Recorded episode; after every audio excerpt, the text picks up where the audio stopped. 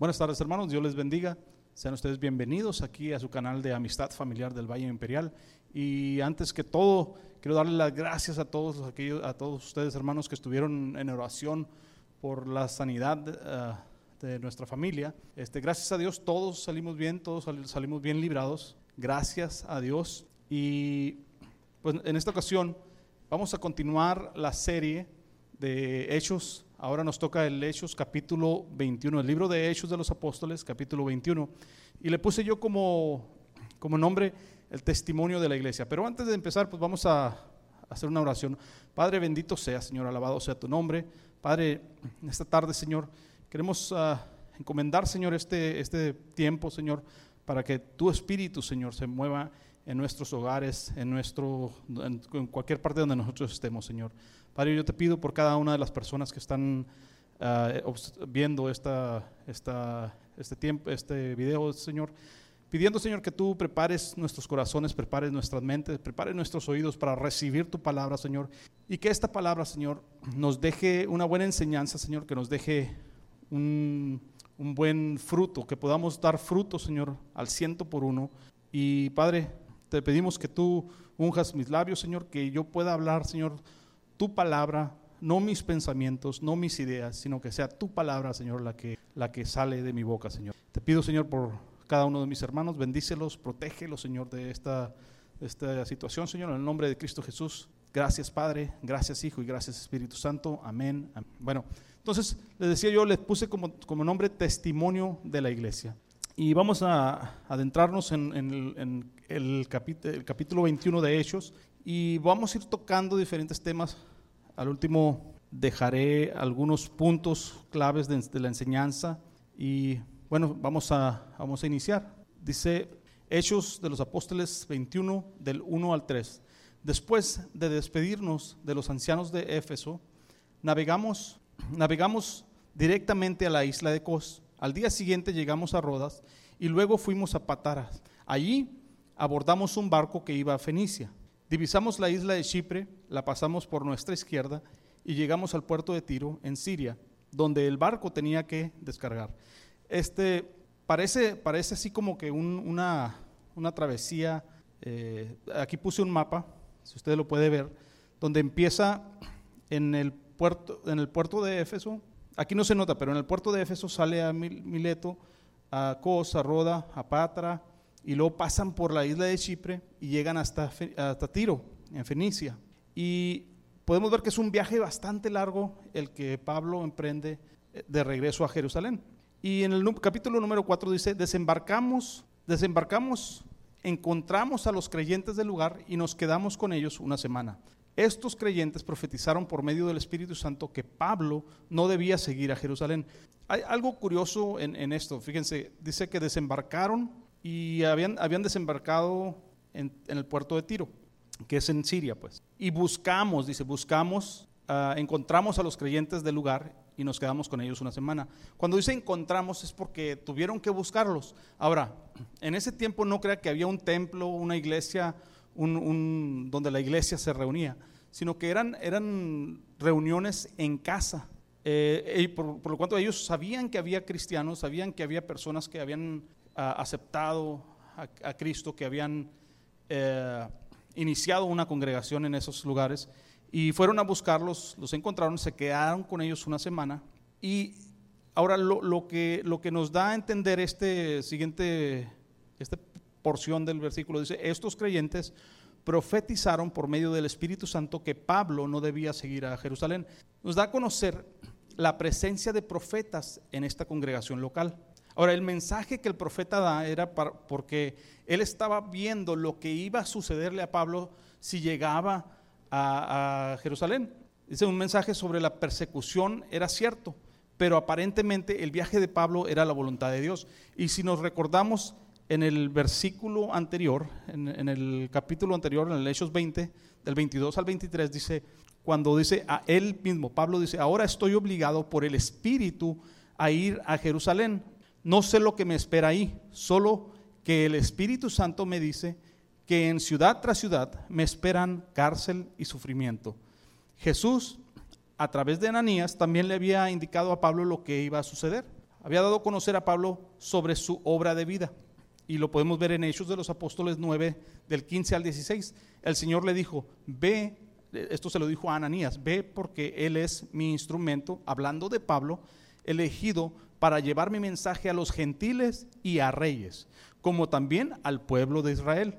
Y le voy a mostrar cuánto debe sufrir por mi nombre. Entonces, algo que Pablo tenía bien, bien, bien definido era que ahí va a haber sufrimiento en su obra de vida, donde él iba a ir, y dice, también él sabía que el Espíritu Santo le había revelado que iba a haber cárceles, que iba a haber situaciones difíciles, pero tenía la convicción de que el Espíritu Santo le estaba indicando a dónde tenía que ir. Tanto que hubo, hubo veces donde el Espíritu Santo le prohibía ir a ciertos lugares, pero le, le indicaba que tenía que ir a Jerusalén. Y el, el que haya profetas que le hayan profetizado lo que iba a suceder, no era para desviar a Pablo o para que Pablo no fuera, sino simplemente para que Pablo entendiera lo que venía.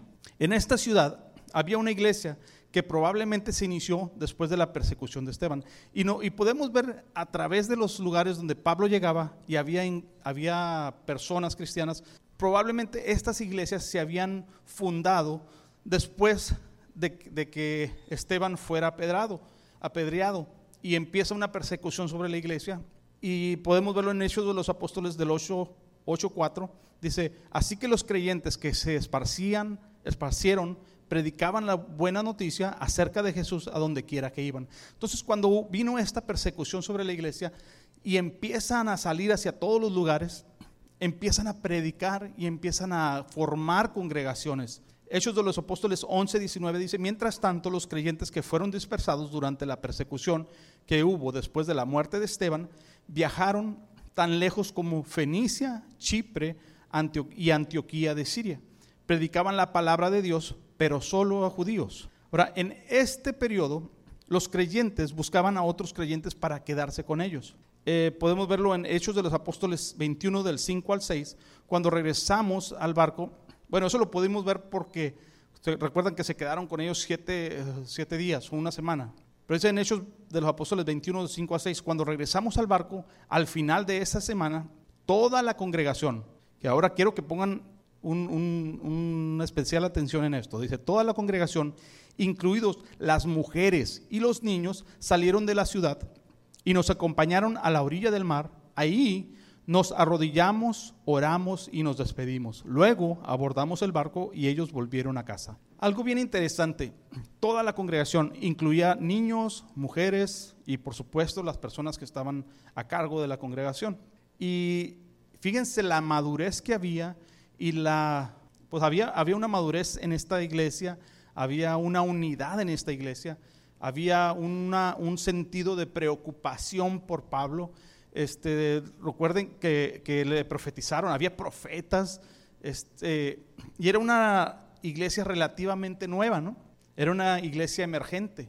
Este, pero imagínense lo que, cómo, cómo la, imagínense esto, ¿no? o sea, llegaron a la orilla del mar, dice, se hincaron y oraron por ellos, ¿no?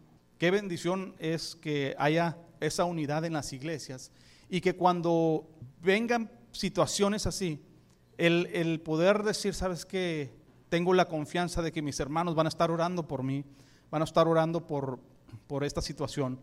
Y, saber también, o sea, la, madurez que había en, esta, en esa congregación, la unidad que había. Y luego dice en el versículo 7 al 9, dice, después de dejar Tiro, la siguiente parada fue Tolemaida, donde saludamos a los hermanos y nos quedamos un día. Otra vez, fíjense el sentido que había de, de unidad. Este, no, no, no decían, ah, viene, viene de tal iglesia, no lo vamos a recibir, no, sino que ellos apoyaban la obra que se estaba llevando a cabo.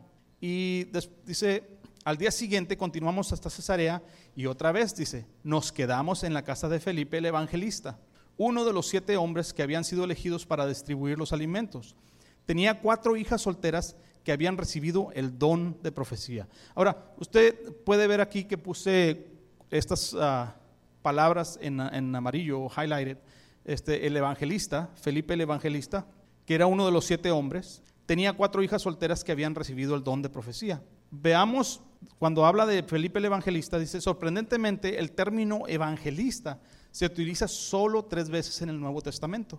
Eh, lo podemos ver en, en Hechos de los Apóstoles 21.8, que lo acabamos de leer, hablando de Felipe, y también en Efesios 4.11, donde dice, ahora bien, Cristo dio los siguientes dones a la iglesia, los apóstoles, los profetas, los evangelistas, los pastores y los maestros. Entonces podemos entender que el ser un evangelista es un don que Jesucristo derrama sobre la iglesia y sobre eh, quien, el que Él quiera. El ser apóstol, el ser profeta, el ser evangelista, el pastor y los maestros. Y muchos de los que han escuchado la historia de cómo eh, nuestro pastor Rodrigo Bravo llegó aquí a esta congregación, pues han, han entendido que fue Jesucristo quien derrama ese don, quien derramó ese don. Eh, también lo podemos ver en 2 de Timoteo 4, 5. Dice, pero tú sé sobrio en todo, soporta las aflicciones, haz obra de evangelista y cumple tu ministerio. El término, el término eh, evangelista significa el que proclama el evangelio. Otra de las cosas que subrayé ahí fue eh, que era uno de los siete. Dice, estos siete fueron predicadores enérgicos y los primeros en comprender la visión global del Evangelio. En Hechos de los Apóstoles 6, del 5 al 7, dice, a todos les gustó la idea y eligieron a Esteban. Ahora, ¿qué idea? Resulta que hubo una discusión, hubo un confrontamiento en, la iglesia temprana cuando los griegos se sintieron ofendidos porque no trataban igual a sus viudas y empezaron y, trajeron una, una, queja ante los apóstoles y los apóstoles decidieron ah, escoger a siete hombres que de, buen testimonio para encargarse de, esta situación. Entonces, estos eran, era parte, Esteban era parte de esos ah, siete. A esto les gustó la idea y eligieron a Esteban, un hombre lleno de fe y del Espíritu Santo, que fue al que apedraron, recuerdan. Y luego dice a Felipe, que Felipe es el, evangelista del que, del que habla eh, Hechos 21.8, a Prócoro, a Nicanor, a Timón, a Parmenas, a Nicolás de Antioquía, quien anteriormente se había convertido a la fe judía. Estos siete hombres fueron presentados ante los apóstoles, quienes oraron por ellos y les impusieron las manos. Así que el mensaje de Dios siguió extendiéndose, el número de creyentes aumentó de gran manera en Jerusalén y muchos de los sacerdotes judíos también se convirtieron. Bueno, vemos que cuando estos fueron escogidos, fueron escogidos por ser personas de buen testimonio. Y también vemos, por ejemplo, el, cuando Esteban lo pedraron, vemos una, es una evidencia clara del, de la madurez que había en Esteban, por ejemplo, cuando él, cuando él les, les habla a, a, todos los que, los que lo van a pedrear y, da su, testimonio o, su, él habla de, las buenas nuevas de una manera extraordinaria. ¿no? Entonces podemos entender que cada una de estas personas fueron, eh, después de esa hubo la persecución y fueron a diferentes partes y creció la iglesia a consecuencia de eso y formaron eh, congregaciones. Luego vemos, eh, vemos también las mujeres son parte importantes en la congregación. Dice que tenía cuatro hijas doncellas que profetizaban. Ahora, recordemos que Lucas tenía un especial interés por el lugar de las mujeres. Debemos repensar nuestra posición en relación a las mujeres en posiciones de liderazgo. Porque muchas veces, y, esto lo hemos visto en, la iglesia mm, actual, donde hay muchas, hay muchas congregaciones o hay muchas personas que no quieren o que no tienen, ah, como no le dan la importancia a, que las mujeres obtengan, o tengan una, posición ah, en la iglesia. Pero, por ejemplo, aquí vemos que estas, estas ah, jóvenes habían recibido el don de profecía, un, don que no es exclusivo para un hombre, no es exclusivo para, para nadie. O sea, el don que viene, de Dios no tiene exclusividad. Y es algo que todas las mujeres debían de empezar a, buscar el don de profecía. El don de profecía es para edificar a la iglesia y es algo tan importante que toda iglesia debería de tener. Joel 2, 28 a 29, si lo vemos, también el que, el que estas mujeres hayan sido profetas es un cumplimiento de la palabra de Joel 2, 28 al 29. Dice, entonces, después de hacer todas esas cosas, derramaré mi espíritu sobre toda la gente. Sus hijos e hijas profetizarán. Sus ancianos tendrán sueños y sus jóvenes tendrán visiones. En esos días derramaré mi espíritu aún sobre los seres vivientes. Ahora fíjense aquí, hombres y mujeres por igual.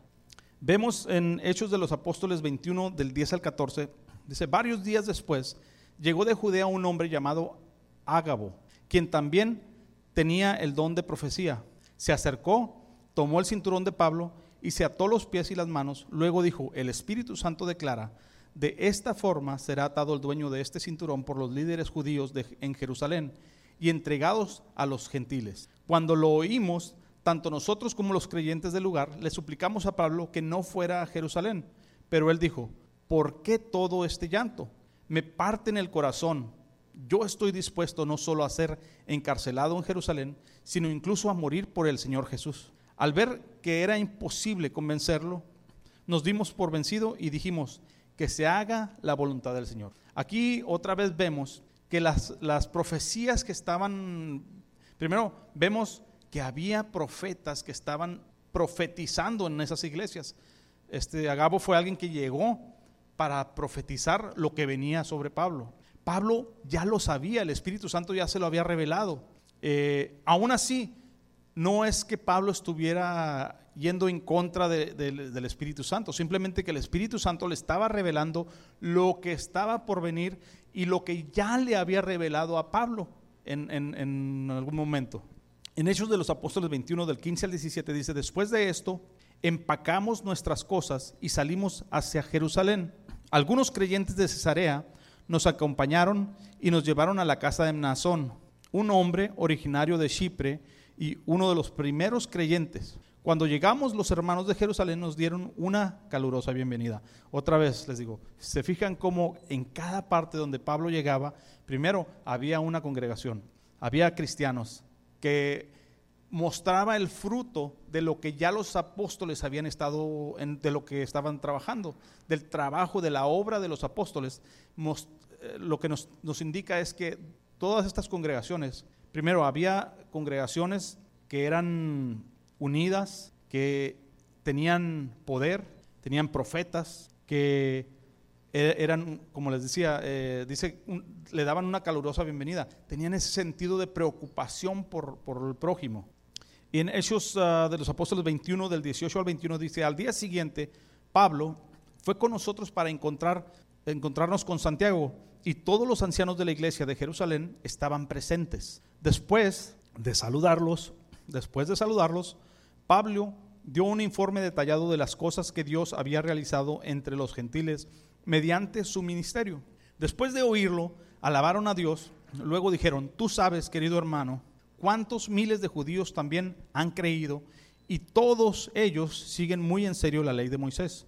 Pero se les ha dicho a los creyentes judíos de aquí, de Jerusalén, que tú enseñas a todos los judíos que viven entre los gentiles que abandonen la ley de Moisés. Ellos han oído que las enseñanzas que no circunciden, han oído que les enseñas que no circunciden a sus hijos ni que practiquen otras costumbres judías. Hechos de los Apóstoles 21 del 22 al 25 dice, ¿qué debemos hacer? ¿Qué debemos hacer? Seguramente se van a enterar de tu llegada. Queremos que hagas lo siguiente.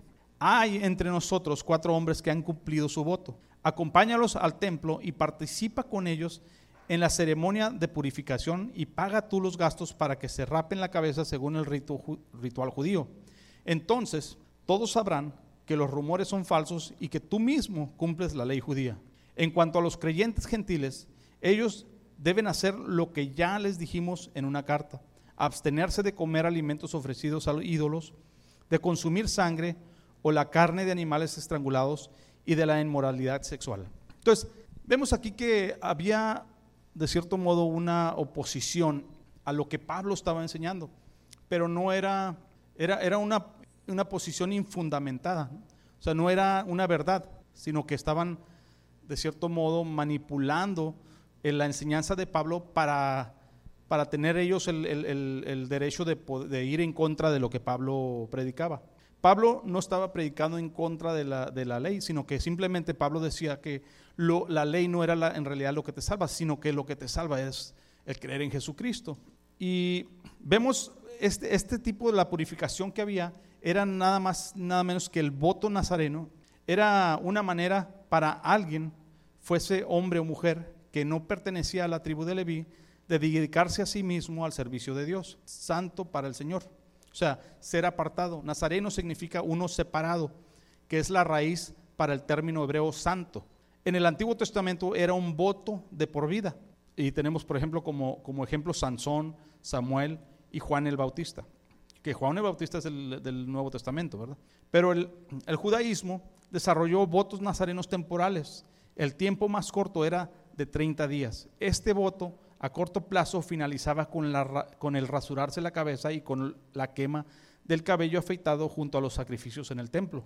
Los requisitos específicos eran uno, abstenerse de vino y, bebidas fuertes, no tomar ningún producto derivado del vino, dos, no cortarse el pelo, tres, no tocar ningún cadáver.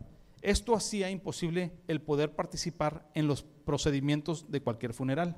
Aparentemente la situación de Pablo de, en Hechos 21 del 23 al 25 estaba relacionada con este asunto. Había un periodo de purificación y se proveía de un sacrificio prescrito. Entonces, lo que le estaban pidiendo a Pablo era simplemente que fuera y que pagara los gastos que se, que se incurrían al hacer este voto, para mostrar que Pablo no estaba en contra de los rituales que se estaban llevando, pero había algo que Pablo enseñaba, que no, eso no era lo que te iba a salvar, o eso tenías que nacer de nuevo, tenías que, este, vamos, los rituales no, es, no, te, no te salvan. Ellos estaban haciendo ese voto para apartarse, para ser apartados o ser santos para el Señor. En Hechos de los Apóstoles 21, de 26 al 28 dice, así que al día siguiente Pablo fue al templo con los otros hombres, ya comenzando el ritual de purificación, anunció públicamente la fecha en que se cumpliría el tiempo de los votos y se ofrecieran sacrificios por cada uno de los hombres. Cuando estaban por cumplirse los siete días del voto, unos judíos de la provincia de Asia vieron a Pablo en el templo e incitaron a una turba en su contra. Lo agarraron mientras gritaban, hombres de Israel, ayúdenos. Este es el hombre que predica en contra de nuestro pueblo en todas partes y les dice a todos que desobedezcan las leyes judías, habla en contra del templo y hasta profana este lugar santo, llevando gentiles adentro. Uh, del 29 al 31 dice, pues más temprano, ese mismo día, lo habían visto en la ciudad con Trófimo, un gentil de Éfeso, y supusieron que Pablo lo había llevado al templo. Toda la ciudad fue estremecida por esta acusación y se desencadenó un gran, un gran disturbio. Agarraron a Pablo y lo arrastraron fuera del templo e inmediatamente cerraron las puertas detrás de él.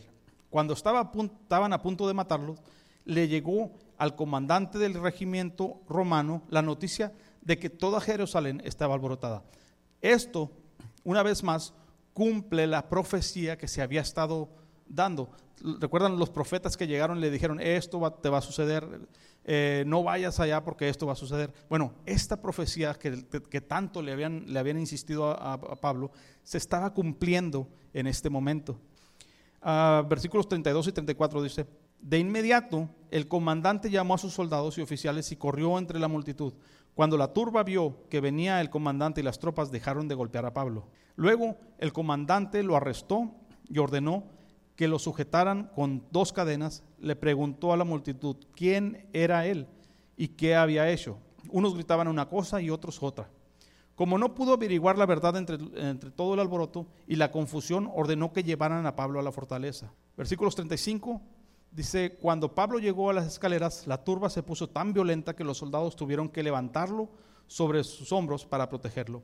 Y la multitud seguía gritando desde atrás, mátenlo, mátenlo. Cuando estaban por llevarlo dentro, Pablo le dijo al comandante, ¿puedo hablar con usted? ¿Hablas griego? le preguntó el comandante sorprendido. Y luego en el versículo 38 dice, ¿no eres tú el egipcio que encabezó una rebelión hace un tiempo y llevó al desierto cuatro mil miembros del grupo llamado los asesinos? No, contestó Pablo, soy judío y ciudadano de Tarso de Cílica, que es una ciudad importante. Por favor, permítame hablar con esta gente. El comandante estuvo de acuerdo, entonces Pablo se puso de pie en las escaleras e hizo señas para pedir silencio. Pronto un gran silencio envolvió a la multitud y Pablo se dirigió a la gente, discúlpeme, no le había cambiado los versículos, pero Estoy leyendo simplemente el, libro de Hechos, ya voy en el, en el versículo 40. El comandante estuvo de acuerdo entonces, Pablo se puso de pie en las escaleras e hizo señas para pedir silencio. Dice, pronto un gran silencio envolvió a la multitud y Pablo se dirigió a la gente en su propia lengua, en arameo. Ahora, vemos aquí que toda esta situación, todo este esta profecía que se estaba cumpliendo en la vida de Pablo y en la vida del pueblo judío en Israel, vemos cómo, pues fue, fue, fue primeramente fue una profecía cierta, ¿no? Fue algo que, que le pasó a Pablo, pero esa situación dio pie a que Pablo predicara su testimonio, a que Pablo hablara de lo que, de lo que Dios estaba haciendo. Y eso lo vamos a ver en el, en el versículo que, que, sigue, ¿no? el 22, que le toca a alguien más. Pero todo esto, toda esta situación da pie a, eso. Entonces podemos ver cómo Dios tiene control de la vida de Pablo, cómo Dios tiene control de las situaciones adversas que estaban pasando en ese momento y todo para un bien común, un bien de, que, hasta nosotros nos ha llegado. O sea, nosotros lo podemos leer y podemos entender y podemos aprender de estas. Entonces vamos a, le puse seis enseñanzas claves. Son cinco. El punto número seis va a ser simplemente unos puntos que, quiero eh, reforzar. Pero bueno, número uno, debemos de ser protectores del prójimo. La iglesia que había emergido, eh, ah, número uno, ok, debemos de ser protectores del prójimo. La iglesia que había emergido tenía un gran sentido de protección, cuidado, de responsabilidad y de amor por el prójimo. Cuando regresamos al barco, eh, eh, voy a regresarme al capítulo 5 del 21 de Hechos 21. Cuando regresamos al barco al final de esta semana, toda la congregación, incluidos las mujeres y los niños, salieron de la ciudad y nos acompañaron a la orilla del mar. Ahí nos arrodillamos, oramos y nos despedimos. Luego abordamos el barco y ellos volvieron a casa. Entonces, vemos aquí una clara imagen de la iglesia, la protección, del cuidado, de la responsabilidad que había. Eh, en, esta iglesia. Eran personas que, se le podía ser pues, responsables o personas con un alto sentido de amor por el prójimo. Número dos, debemos estar dispuestos a sufrir por Jesús. Los cristianos debemos estar dispuestos a sufrir por Jesús. Entonces los ataques que recibamos no podrán frenar el propósito por el cual Dios nos ha llamado. En el versículo 41 y 42 de Hechos de los Apóstoles 5, dice, los apóstoles salieron del concilio supremo con alegría porque Dios los había considerado dignos de sufrir deshonra por el nombre de Jesús. Y cada día en el templo y casa por casa seguían enseñando y predicando el mensaje, Jesús es el Mesías. Entonces, vemos cómo esta iglesia no tenía miedo de predicar, aun cuando sabían que iban a, sufrir consecuencias por ello. En toda situación, otra de las enseñanzas que podemos ver es que en toda situación Dios tiene el control. Aun cuando la situación sea complicada, Dios permitió los sufrimientos de Pablo se tornaran en una oportunidad para poderles hablar a los judíos que ahí se encontraban presentes. Pablo estaba preparado para hablar las buenas nuevas. La situación fue un medio que permitió aún a los soldados escuchar lo que Cristo había sufrido y, el mensaje de las buenas nuevas. Y cuatro es que siempre habrá opositores a la verdad. Las mentiras que se habían levantado no asustaban a Pablo. Él sabía que siempre había, habría opositores a la verdad, pero él comprendía la postura de los judíos, pues él había estado en esa misma situación. En 1 Timoteo 6:3 dice, puede ser que algunas personas nos contradigan, pero lo que enseñamos es, es, la sana enseñanza de nuestro Señor Jesucristo, la cual conduce a una vida de sumisión a Dios. Si Pablo no hubiera pasado por las situaciones que, él vivió, no hubiera sido la persona que fue, o no hubiera sido el aguerrido cristiano que buscaba el bien de todos, aun cuando sabía que lo iban a apedrear, aun, cuando sabía que lo iban a golpear, aun cuando sabía que, el, horizonte se miraba turbio para, su vida, que él, él, lo apedraban, él lo aventaban por muerto y se levantaba y se iba al siguiente pueblo a predicar. Y no era más que el Señor guiando, o sea, la convicción que él tenía por, por el bien de los demás, porque, porque los demás fueran conducidos a una vida de sumisión a Dios.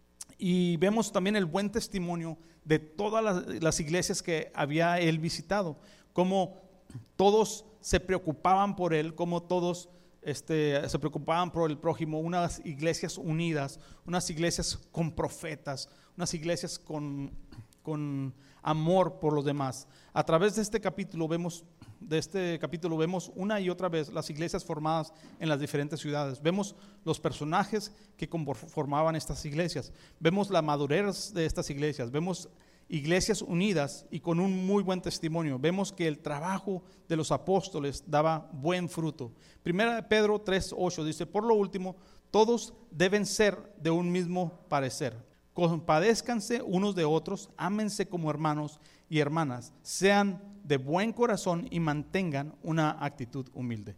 Y eso es precisamente lo que vemos. Esas enseñanzas de los apóstoles las vemos hechas acción en, a través de este capítulo cuando Pablo visita a cada una de estas ciudades. Y por último, y con esto termino, 12 puntos importantes. En medio de las persecuciones debemos de continuar creyendo y predicando el Evangelio de Cristo. Número dos, las persecuciones, pruebas, etcétera, permiten el extendimiento del Evangelio al mundo entero. Número tres, el Evangelio de Cristo no solo es para los judíos, sino para todo el mundo entero. Número cuatro, por llevar el Evangelio de Cristo, muchos han sido, son y seguirán siendo martirizados. Número cinco, solo la palabra de Dios es la única que puede causar la conversión a los incrédulos. Número seis, es importante que tanto hombres como mujeres busquen los dones proféticos para edificar, para edificación de la congregación. Ah, no sé qué pasó aquí, Mariana. Número 6, 7. Cuando somos guiados por el Espíritu Santo y obedecemos las Escrituras, tendremos un crecimiento integral en nuestra iglesia. Número 8, que aquí está repetido, el uno. Es importante mantener informada a la iglesia acerca de lo que Dios está haciendo en la vida de sus miembros. Número 9 Hacer la voluntad de Dios no es sinónimo de confort y una vida lejos de pruebas. Número 10. Dios conoce mejor nuestro futuro, por lo tanto debemos de ser obedientes a su palabra. 11. Dios cumple sus propósitos usando a sus siervos. Y número 12. Dios dirige el camino donde sus siervos deben llevar su palabra. Entonces, hermanos, espero y hayan recibido el mensaje que el Señor tiene para su vida esta tarde. El Señor definitivamente ah, quiere bendecir tu vida. El Señor quiere lo mejor para, para tu vida. Y vamos a pasar tribulaciones, vamos a pasar situaciones difíciles, pero tenemos que comprender que el Señor está en control de toda esa situación y que a fin de cuentas el Señor te va a sacar adelante, el Señor siempre va a derramar, de su, va, va a fortalecer tu vida, el Señor te va a levantar, aún a pesar de las situaciones, aún cuando cuando se mire, cuando las cosas se miren difíciles, aún cuando las cosas sean en contra de, lo que tú piensas de la obra de Dios. Pero el Señor todo, todas las cosas las usa para bien, para aquellos que conocen, para aquellos que han decidido seguir, seguir a, Jesús. Y si tú eres una de esas personas que, ha decidido seguir a Jesucristo, pues eh, qué bueno, qué bueno que, que lo has hecho así. Y también es una exhortación para que busquemos los dones del Espíritu Santo, para que busquemos los dones de profecía que son tan importantes para la iglesia, para la edificación de la iglesia. Y creo que el Señor está deseoso de derramar esos dones sobre su iglesia. Está deseoso de que tú entregues tu vida al servicio del Señor y que podamos ser personas de buen testimonio, que podamos ser una congregación de buen testimonio, una congregación que se preocupa por el prójimo, una congregación que, sea identificada por el amor hacia el prójimo. Eh, hermanos, que Dios bendiga su vida. Vamos, antes de despedirme, vamos a orar. Padre, bendito sea, Señor, alabado sea tu nombre. Padre, en esta tarde, Señor, queremos clamar, Señor, por tu presencia en nuestras vidas. Clamar, Señor, que tu que tu Espíritu Santo nunca, Señor, sea parte de nuestras vidas y que tú puedas traer, Señor, esa convicción, esa convicción de seguir tus pasos, Señor, de seguir tu ejemplo, de seguir y poner en práctica, Señor, tu palabra, Señor. Gracias, Padre, por todo lo que has hecho por nuestras vidas. Gracias, Señor, por la bendición que ha sido, Señor, el que hayas derramado tu sangre, Señor, el que hayas ah, y que lo hayas hecho por nosotros, Señor. Gracias, Padre, eh, infinitamente gracias, porque no podemos decir cuánto, Señor, qué tan importante es eso para, para nosotros. Padre, bendice a cada hogar, Señor, que en este momento está escuchando tu palabra, Señor. Bendícelo, Señor. Derrama una protección especial en todos y cada uno de estas familias. En el nombre de Cristo Jesús, gracias, Padre. Gracias, Hijo. Gracias, Espíritu Santo. Amén, amén y amén. Bueno, hermanos, esperemos que tengan una excelente tarde con su familia y que Dios les bendiga. Nos vemos la próxima vez, ya el domingo. Eh, nuestro pastor Rodrigo Bravo estará predicando la palabra de Dios. En el nombre de Jesús, gracias. Que Dios les bendiga. Amén